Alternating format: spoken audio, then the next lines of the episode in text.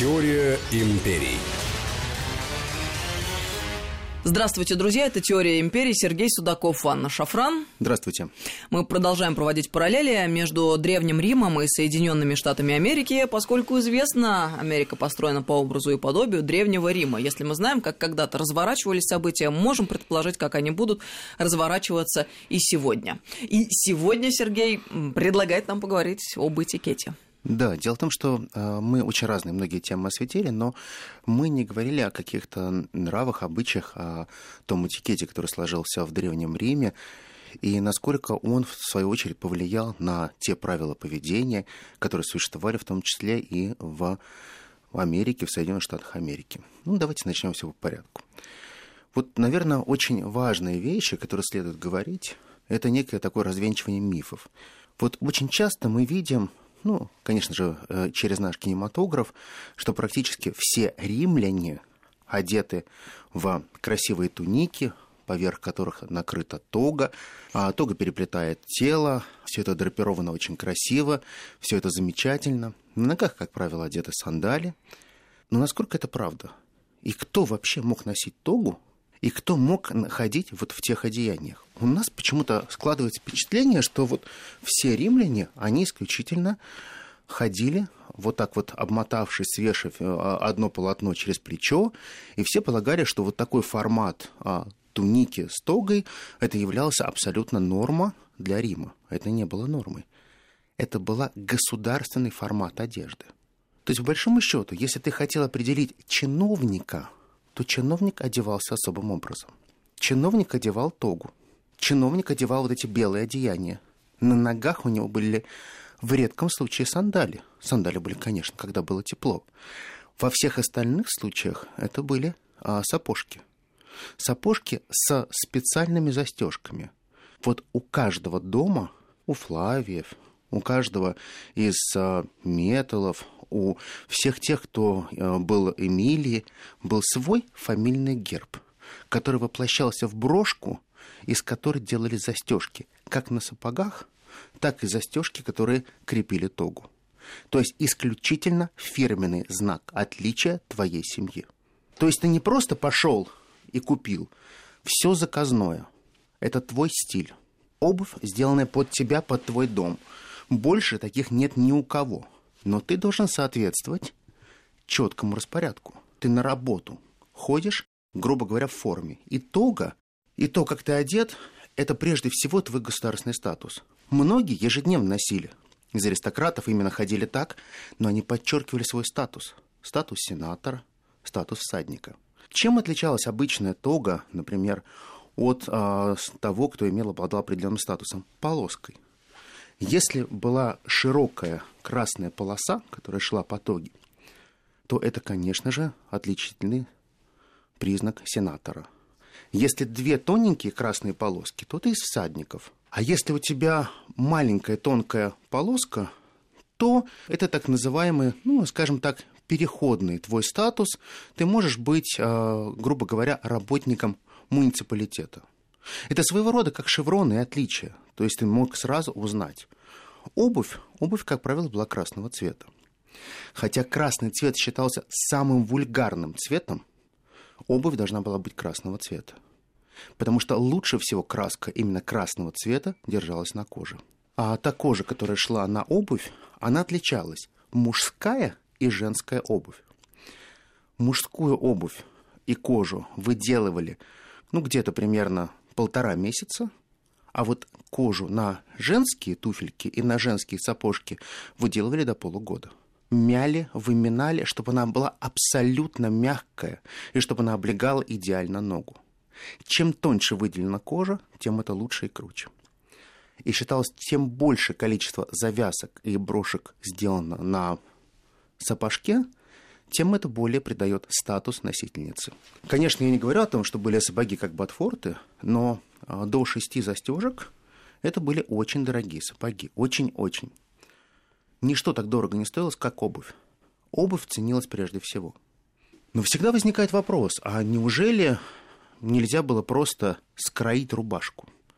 Неужели нельзя было сделать так называемую краенную одежду? Можно. И она была, ее было достаточно много. Но крайонную одежду носили варвары. Но со временем границы между варварством и Римом начали стираться. И начинаются появляться уже простые рубашки, которые начинают носить как мужчины, так и женщины. Эти простые а, вещи сначала носят исключительно дома, а потом они уже приживаются, и их носят абсолютно все. А во что были одеты простолюдины? Простолюдины были одеты крайне просто. Это действительно а, штаны а, грубые, где на коленях были э, вставки из кожи, чтобы они меньше пронашивались, где были вставки из кожи сделаны также и в местах паха, очень четко все, все практически зашивалось кожей. Все то же самое, что будет потом в Америке, когда мы будем смотреть на ковбоев, у которых будет вся так называемая денимовская или джинсовая ткань, которая будет обшита кожей, потому что это надежнее. Кожаные штаны в целом виде пошиты будут стоить очень дорого, но ими будут носить определенные люди. Те люди, которые действительно занимаются исключительно одним ремеслом – работорговлей. Многие даже шутили, что эти штаны могут быть шиты из кожи тех самых рабов. Жесткая шутка, но доля правды в ней была, потому что было несколько легенд, когда не просто говорили «кожу спущу», а ту кожу, которую спускали, также использовали, чтобы устрашать других рабов. Но это было слишком давно. Мы говорим о других временах. Женская одежда. Наверное, это то, что отличало римлянок от всех. Насколько они умели это делать блестящий покрой. Каждое платье шили очень долго. Например, одно платье – это где-то полтора-два месяца. Казалось бы, а что сложного? Вот сейчас нам говорят, замотали э, куском ткани, обмотали, перебросили э, полотно через правое плечо, и все хорошо. А нет. Четко по фигуре должно быть отшит. Четко по лекалу должно быть сделано. Любые нечеткости фигуры должны быть скрыты а вот достоинство должно быть подчеркнуто. Своя мода, свой стиль. Самые дорогие ткани приходят из, конечно же, Китая. Причем одно платье может стоить и доходить по цене до 12-15 тысяч динариев, что цена просто сумасшедшая. Но это практически цена ну, неплохого домика на окраине Рима. Не в центре, конечно. То есть по цене платья ты покупаешь дом. Фантастически модно стало в первом веке до нашего эры окрашивать волосы. Но при этом волосы целиком никогда не красили. Если красили волосы полностью, то это исключительно те, кто мог одеть красное платье. Мы уже говорили об этом, что в красном платье или в так называемом в пестром, в несочетающихся одеждах могли ходить только представительницы древнейшей профессии. Потому что их, это была их отличительная черта, когда можно было одеть фиолетовое, красное и желтое одновременно. При этом обязательно крашеные волосы. Волосы красили, конечно же, мочой. Мочу покупали, собирали, вытравливали. Но и а, богатые матроны, они а, не скупились и а, покупали огромное количество баков с мочой, но для других целей. Звучит плохо. Но первое, для чего скупали богатеи мочу, это отбеливание зубов. А вторая – это выделяли отдельные пряди волос и делали своего рода милирование. Мама. Просто это было модно. Ты знаешь, придумать это по-другому невозможно. Но это правда. Вот это правда, потому что действительно считалось, что э, улыбка это прежде всего. Все за улыбку. Надо просто зажмуриться и делать это регулярно. И э, девочки начинали это делать с возраста 14 лет, чтобы зубы были в форме. Я чувствую, тебе это совсем не понравилось. Ну, чего не сделаешь ради красоты. Красота требует жертв. А, полировка ногтей. Ногти не просто обрезались, они обязательно должны были быть отполированы. А, понятно, что не было никаких лаков, но полировка была всегда. А культ тела который был в Древнем Риме. Это понятно, что а, самое важное не просто как человек одет, а насколько он ухожен. Вот ухоженность человека, он может быть одет недорого, но по его ухоженности ты можешь сразу определить его статусы. Руки должны быть всегда мягкие. Поэтому а, всегда делали определенные ма- такие ванночки из разных масел, куда погружая руки. Туда погружали еще теплые камушки, чтобы всегда было тепленькое это масло. А, всегда добавляли туда всевозможные пряности, которые привозили из а, Индии, из а, Малой Азии. Вот эти пряности, это в основном было, как вот сейчас, это перемолотая кора корицы. И просто в корице замачивали. У кого-то была аллергия, у кого-то нет, но считалось, что корица очень сильно размягчает кожу. И вот э, руки, которые держали в корице, они должны были выглядеть по-другому. После этой процедуры их просто вытирали и э, сверху наносили э, достаточно жирный, густой такой вот состав. Нет, не оливкового масла, а именно уже э, жирного, настоящего, такого, как мы можем назвать сейчас, сливочного или взбитого мяса, э, масла. А был свой культ по ароматам – огромное количество домов отличало своими ароматами. То есть каждая фамилия, она так или иначе обладала ну, какую-то предвзятость к тем или иным ароматам, которые использовал именно этот род, эта фамилия. Дамы всегда а, носили с собой кулончики. Кулончики были сделаны либо из нефрита, либо из алебастра. Их вытачивали, внутрь вкладывали а, деревянный как бы вкладыш. Деревянный вкладыш был всегда пропитан теми или иными видами ароматов. А, сразу забегая вперед, скажу, что самый-самый и ценный, и дорогой а, аромат был, это аромат розового масла, которым в свое время, помните, описывает Булгаков, когда он а, описывает прокуратора, что назойливый запах розового масла напомнил практически весь дворец. Он практически затмевал все, потому что каждый мог понять, что если ты чувствуешь розовое масло, это сумасшедший статус человека. Просто сумасшедший. Если пахнет пряностями, ну это так себе, это можно. Но вот позволить розовое масло могли только топов за топ. Пять или семь семей могли пахнуть розовым маслом, поэтому, когда, наверное, Булгаков все-таки описывает прокуратора Понтия Пилата, которого везде преследует запах розового масла, он хочет, наверное, подчеркнуть, насколько богат и статусен был этот человек. Заполненный один алебастровый флакончик, он выглядел примерно как чуть меньше обычного наперстка, но мог стоить по цене двух-трех домов. Дорого. Но масло не только носили с собой, чтобы благоухать. Масло всегда расставляли в домах. Прежде чем э, были приемы, приходили гости, очень многие предметы, прежде всего из твердого сукна смачивали этим маслом и расставляли по углам, либо развешивали, чтобы всегда был приятный аромат. Аромат определяет статус дома. Если ты входишь в дом, где не горят свечи, не горит лампада и масло, нет а, благоухающего аромата, значит, ты пришел к сильно обнищавшему человеку если даже у него хороший дом, но он не может тратить на поддержание. Потому что на рабскую силу могут потратиться все, а вот на тот антураж, который всегда соответствует статусу, это очень важно. И тогда же мы понимаем о том, что вот с точки зрения Большого Рима понятие статуса или твое положение в обществе, оно, его невозможно было сыграть. Нужно было полностью соответствовать, и любое несоответствие говорило о том, что ты являешься выскочкой или новым человеком. Аромат, украшение, хорошая одежда и правильное питание. Сколько раз в день нужно было есть в Риме? Простолюдины ели два раза в день. Но если вы аристократы, вы ели пять раз в день. И именно эта же концепция того, что нужно было покушать пять раз в день, она потом перейдет уже и в современную историю. Но пока мы говорим о том, что римляне, они очень себя любили. И говорить о том, насколько они знали толк в правильном питании, это факт. Но э, я думаю, э, мы сейчас э, немножко еще поговорим про Рим и уже будем переноситься в другую эпоху, в Штаты и разбираться, что все-таки американцы позаимствовали у древних римлян. Мы сейчас делаем небольшую паузу. Сергей Судаков, Анна Шафран, это «Теория империй».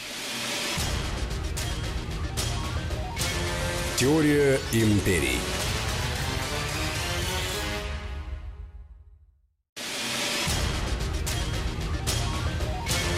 Теория империй. Продолжаем разговор. Теория империи. Сергей Судаков, Анна Шафран. Сегодня речь идет об этикете в Древнем Риме и в США. Безусловно, мы говорим о том, как следует соответствовать. Следует ли говорить о том, как правильно вести себя. Римляне установили определенные правила игры, которые потом перешли уже в современные учебники этикетов.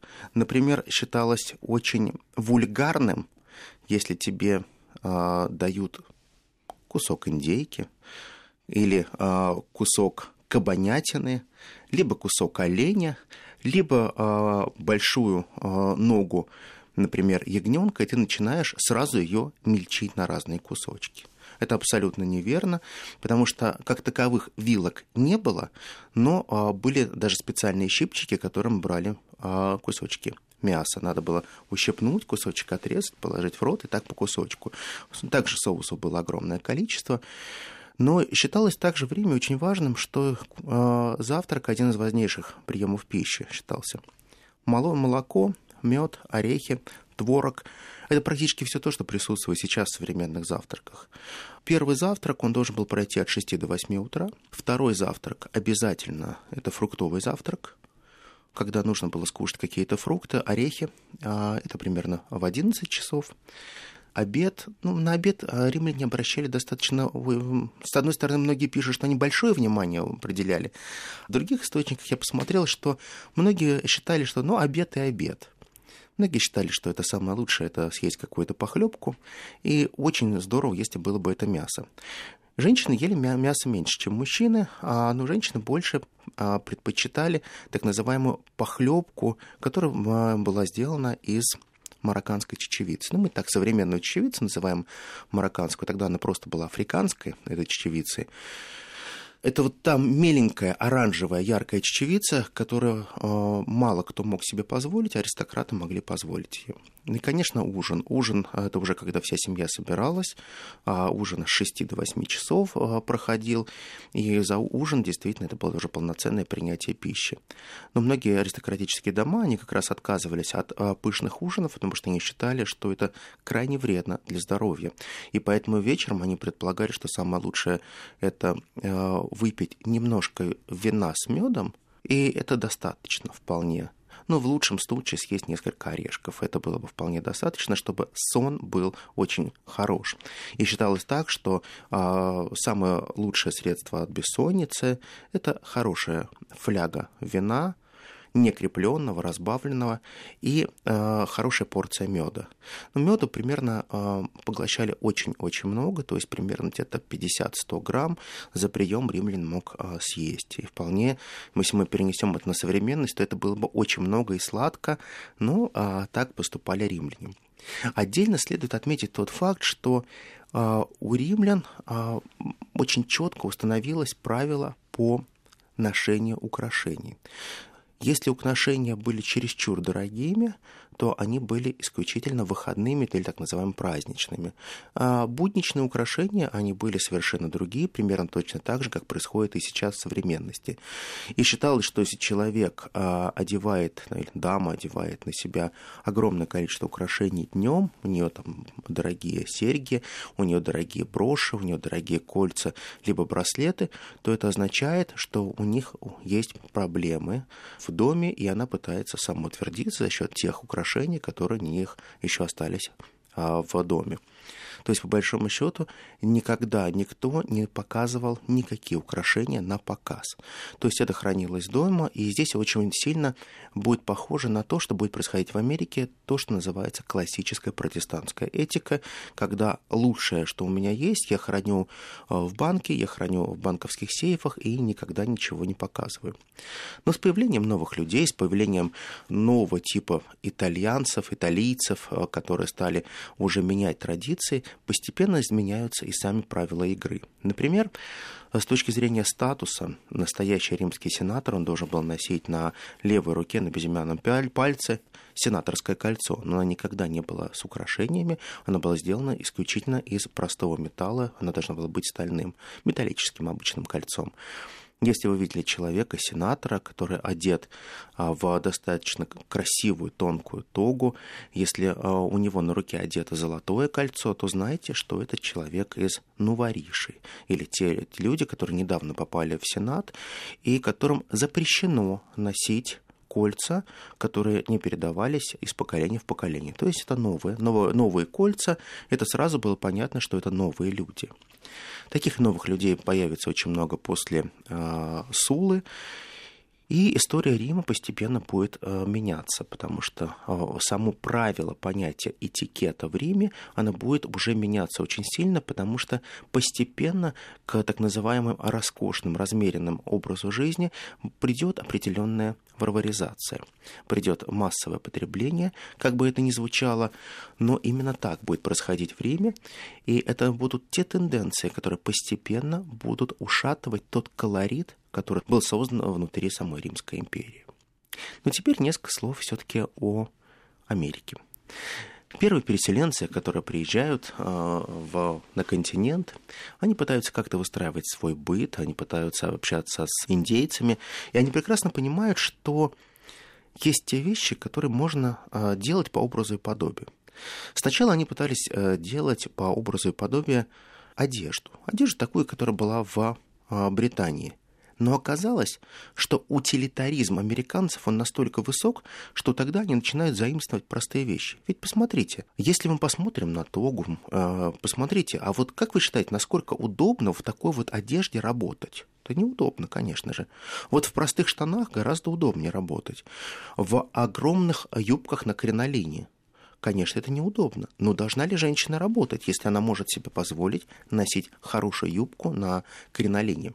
Вот здесь возникает очень вопросов. С одной стороны, а, много пастырей в Америке, которые говорят о том, что женщина – это получеловек, это проповедуется абсолютно везде, что женщина всегда вторична, что женщина – это украшение дома что никакие дела она не должна быть вовлечена, должна заниматься исключительно вопросами быта, уюта и воспитывать детей. Но в Америке же все по-другому. Утилитарная концепция Америки строится по простому принципу, что в принципе надо создавать то, что называется комфортная жизнь. Каждый должен одеваться так, как ему комфортно, а не для того, кому это комфортно или для того, кому это нравится. И поэтому шаг за шагом сама концепция моды начинает меняться. Изначально э, в Соединенных Штатах Америки э, было очень модно стиль огромных э, юбок на кринолине, вес которых достигал от 15 до 25 килограмм. Это самые дорогие платья. А теперь представьте, что если вот на хрупкую девушку одеть 25 килограмм, тяжеловато корсеты, которые были сделаны из, из китового уса, которые затягивались и затягивались ровно до тех пор, пока лицо девушки не побледнеет. Если она чуть-чуть побледнела, значит, вот ты, ты правильно затянул. Она еще при этом может дышать, но сколько-то она проходит. Это замечательно и здорово, но все забывали о том, какие проблемы за этим идут. Огромнейшее количество проблем, болезней и всего того, что преследовало. А существовал отсюда особый распорядок дня. Во сколько могла дама выйти из дома, а могла выйти только после 10 утра. А знаете почему? Роса к этому времени испарялась. И тебе не нужно было идти, подняв все юбки на кринолине, чтобы не намочить их, и что они как фильтр не начнут втягивать всю эту влагу. Существовали даже специальные вот эти дорожки, которые были проложены. В Америке они были наиболее широкими, так называемые садовые дорожки, только для того, чтобы дамы в кринолинах могли проходить, не намочив платье. Потом постепенно начинает меняться, меняется другой стиль. Особенно это происходит после гражданской войны, после 1865 года, когда начинают существовать некие другие правила игры. Платья становятся более удобными. Они становятся отшиваться по фигуре, а мужская одежда становится просто утилитарной. Точно так же, как и подразделяется одежда для чиновников – и одежда для всех остальных. На сегодняшний день вы прекрасно можете взглянуть на человека и сказать, из какой сферы этот человек. Наверное, вам будет очень сложно а, прийти в университет, например, и найти человека, который будет одет в полном костюме, в тройке. Это будет несуразность. Потому что это абсурд. Это всегда будут джинсы, твидовые штаны, это будут а, удобные мокасины или кроссовки, а, будет одет чуть-чуть помятый пиджак, только потому что это комфортно и удобно. Но так пошло не сейчас, так пошло еще совершенно давно. Дело в том, что а, если мы посмотрим даже старейшие университеты, во всех университетах была введена форма. Это было нормально. Если ты поступаешь э, служить в университет, ты учишься, ты должен обязательно носить форму. Потому что форма – это определенное твое отличие. Форма тебя дисциплинирует. Многие по сегодняшний день, когда приезжают в те или иные а, места, где находятся значимые университеты, например, в Бостоне, в Кембридже, очень многие хотят как раз а, купить фирменный пиджак, либо темно-синего цвета, либо в цветах Гарварда. Это такой темно-таракотовый пиджак с вышивкой Веритас, истина, чтобы каким-то образом тоже подчеркнуть свою а, причастность к большой а, институтской семье. Но на самом деле эта традиция была заложена достаточно давно, ведь а, то старейший университет Америки, Гарвардский, был основан в 1636 году. С того времени прошло много, и те традиции, которые были заложены еще Гарвардом, они хранились очень долго. Но если вы перенесетесь из Бостона в Нью-Йорк, вы перенесетесь на Манхэттен, вы увидите, какое огромное количество людей ходит в дорогих костюмах. Но не смотрите на костюм, всегда смотрите на обувь. Дело в том, что вот в Америке очень важно, какую обувь носит человек. Вы можете ходить абсолютно в любом костюме, даже дешевом, дорогом, абсолютно э, пошитом по вас, но всегда обращайте внимание на обувь.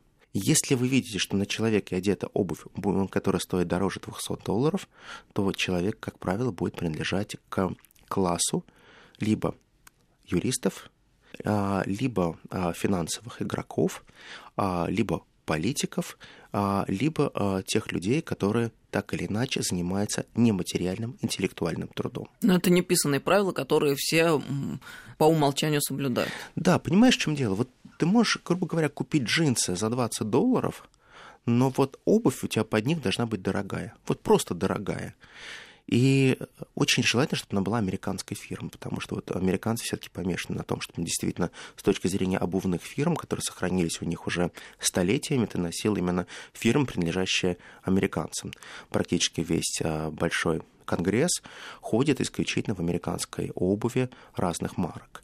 Ну, и здесь уже э, понятно, что американцы очень четко знают, кто-то носит э, исключительно дерби, а кто-то любит э, инспектора, но так или иначе все типы обуви очень дорогое. Это прежде всего то, что пришло из XIX века, потому что в XIX веке сложилась традиция, кто в чем может ходить. А если ты являешься джазменом, если ты являешься гангстером, если ты являешься человеком суперпопулярным, ты можешь одеть многоцветную обувь, которую называют там а, поликолоры, либо биколоры, но а, если ты работаешь служащий, ты ни в коем случае не можешь носить разноцветную обувь, кожаную, которая будет создана, например, из двух цветов. Что касается женщин, в Штатах уже после гражданской войны впервые появляется а, основа того, что женщина постепенно начинает уходить от платья и начинает быть позволительно носить определенные такие вот а, штаны, похожие на шаровары, под которые одевается, а, на которые одевается еще и юбка. То есть э, смотрелось это сначала а, абсолютно жутко, то есть получается такие шароварчики, галифе, а сверху на них одета юбка. Но это были первые основы того, что а, женщины начинают формировать так называемый удобный стиль одежды. Но этот удобный стиль одежды, он приживается очень сильно в Америке, и любовь ко всему тому, что является комфортным, становится просто неотъемлемой частью американской жизни. Точно так же, как было в Риме, утилитаризм для обычных людей является приоритетом. Но вот что касается больших семей, которые правят Америке, утилитаризм никогда не имел значения. А по-прежнему происходят а, исключительно так называемые сигарные мероприятия, куда одеваются смокинг смокинг. Конечно, нет, не смокинг, потому что в Америке это практически а, оскорбление. Смокинги это у британцев, а у нас таксидо. По большому счету отличие только в воротнике, а функционал абсолютно то же самый. Но лампасы, которые сохранились на а, брюках, они свидетельствуют прежде всего о тех временах, когда все те, кто заседал, имели лампасы высшие, генеральские лампасы. И вот отсюда эти лампасы переходят на смокинги и тексидо. Это отличительная черта не просто дорогой одежды, вечерней одежды, а это отличительная черта того, что их носитель в прошлом имел достаточно хорошие звезды, и лампасы у него также были. Именно поэтому, если вы увидите, например, также в любых ресторанах официантов, которые разносят еду, преподносят ее, вот у них брюки обязательно должны быть просто моноколоры. Они должны быть без полосок атласных. А если же вы видите э, их в атласных полосках, ну, значит, э, тот официант, которому купили, он вряд ли знает о той символизме и той символике, которые должны нести себе эти полосы. Если мы говорим о том, что же такое простая Америка? Простая Америка – это так называемый стиль деним, стиль э, джинсов, джинсовой одежды. Очень практичный, одежда, которую очень тяжело стирать, одежду, которую практически можно носить очень долго, не снимая до тех пор, пока практически она не покроется, а не превратится в панцирь. Но во многом это мифы. Во многом это мифы, потому что вот кинематограф нам показывает всегда образ такого лихого ковбоя, а, который очень метко стреляет из кольтов, который очень всегда красиво одет в кожаные одежды, в кожаные штаны. Но никто почему-то не говорит об одной простой вещи, что кожаные штаны стоили очень дорого. Их могли носить управляющие исключительно. Простой ковбой не мог себе позволить. Простой ковбой – это простой пастух. Это бедные люди, беднейшие, у которых либо они украли скот – либо у них украли. То есть постоянная вражда, постоянное клеймение скота, постоянное воровство. Почему они хорошо стреляли? Да только потому, чтобы как-то спасти свой скот, либо, наоборот, у кого-то украсть и переклеймить, перебить. Знаете, э, как вот э, перебивают номера у машин, вот в Америке также перебивали клейма. То есть просто на то же место пытались ставить другое клеймо и уже говорить о том, что это клеймо изменено, а это клеймо уже наш новый торговый знак. Воровство и мошенничество было абсолютно нормальным. Но в то же время, если постоянно идет движение воровство и мошенничество, то стиль одежды максимально удобный. Но при этом существует самый дорогой тип одежды, это так называемые, вот то, что мы знаем, касторовые шляпки. Помнишь, из чего они были сделаны? Из чего? А вот очень важно, многие говорят, вот сейчас основа ткани – это а, пух бобра – надо было поймать какое-то неимоверное количество бобров, ощипать из них этот пух, чтобы он был абсолютно нежный. И вот из этого пуха бобра с добавлением туда козьего пуха, добавлением лебяжьего пуха и шерсти плели ниточку. Вот из этих уже э, ткани делали либо шляпки, либо делали очень э, красивые и уютные пальто. Знаешь, что удивительно, что вот сейчас современные компании посчитали, чтобы, например, сделать ткань из бобров, сплести при помощи лебяжьего пуха, козьего пуха и сделать целую а, пальто, то вот такое пальто из такой ткани бы стоило примерно 250 тысяч долларов. Это была бы только цена материала. Поэтому, увы, а, настоящие касторовые шляпы, они ушли, но они остались а, целым поколением, потому что носить касторовую шляпу в Соединенных Штатах Америки это был просто абсолютный писк моды. И в свое время британцы, которые были э, законодателями этой моды, они наложили эмбарго и перестали поставлять в Америку эту касторовые шляпы. В Америке даже были целые забастовки, но потом американцы сами научились делать эту касторовую нить, сами стали выплетать и э, ткать именно такую ткань, и по качеству она была не хуже, потому что американские бобры оказались более пушистыми, более нежными, и ткани получались более приятными на ощупь. Но в то же самое время, когда мы говорим о том, что насколько Америка а, была похожа на тот же Рим по распорядкам дня, по а, некой а, расчесовке, как принятие пищи и так далее, все аристократические семьи, или так называемые большие семьи Америки, они четко соответствовали тому регламенту, который негласно был установлен еще в Древнем Риме. Пятиразовое принятие пищи, абсолютный уход за своей кожей, телом, потому что считалось это принципиальным отличием вас от всех остальных. Единственное, что а, перенимали очень долго, и это а, прививалось американцам очень сложно, это культура запахов. Они не понимали, что такое тонкий аромат, и они не понимали, почему это важно. Потому что важнее всего были некие терпкие, очень жесткие ароматы, которые никогда не были в части. Но Америка остается Америкой. Они пытаются переносить разный опыт на свою территорию, но получается не всегда успешно. Именно поэтому мы говорим о том, что любая империя имеет свое начало, конец, и очень важно, чтобы этот конец был максимально отсрочен. И американцы сейчас делают все для того, чтобы копировать лучше, что и мы должны делать, копируя лучшее у прежних поколений. Спасибо большое за очень увлекательный рассказ. Спасибо Погружение. Огромное. Сергей Судаков, Анна Шафран. Это «Теория империй». До встречи, друзья, ровно через неделю. До новых встреч. Спасибо. Пока. Теория империй.